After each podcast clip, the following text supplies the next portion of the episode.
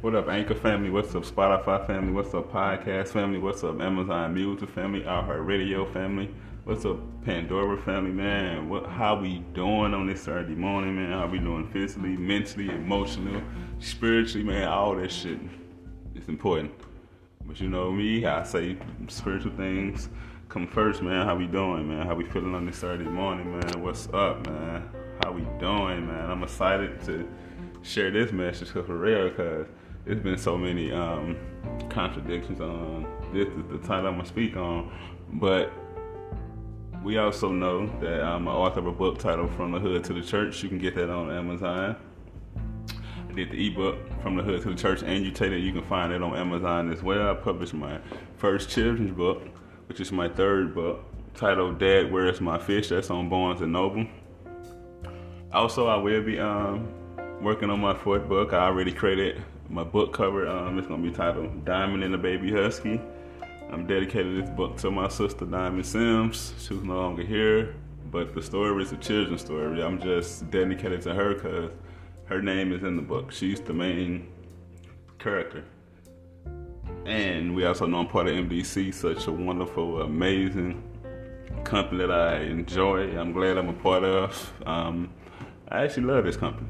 We also know that I get paid to send emails out through Clickly, but let me get into this message, right? So, we always heard the cliche, or we heard this before growing up money is the root of all evil, right?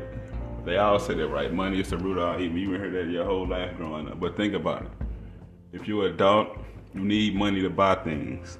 You need money to pay your rent. You need money to pay your bills. You need money to do this, do this. So how can money be evil? Don't get me wrong. You can make the same. Let me get an example you can have people making the same amount of money or getting the same money income, and this person can use this their money to pay bills and et cetera, et cetera, do the right thing. But you can get another person who used the money to buy guns, drugs, weed, whatever the situation might be. I'm not saying that's wrong, but I'm just saying money is not evil. You need money to do things. I'm not comparing about that money is bad or money is evil. I'm not here now we need money. So I would say grind, grind, grind, grind. Money is not evil. We need money to do things, especially if you gotta pay a bill. If you you rent, the homeowner, you got a car. Shit happen. What if your car break down on the side of the road? What you gonna do? You gonna take some leaves or some shit, or some a piece of paper. Even though money is paper, the American money is paper. But if you're gonna do take the IOU letter no, fuck that. We need money. Make money. If an entrepreneur, you're author, whatever, you work a job.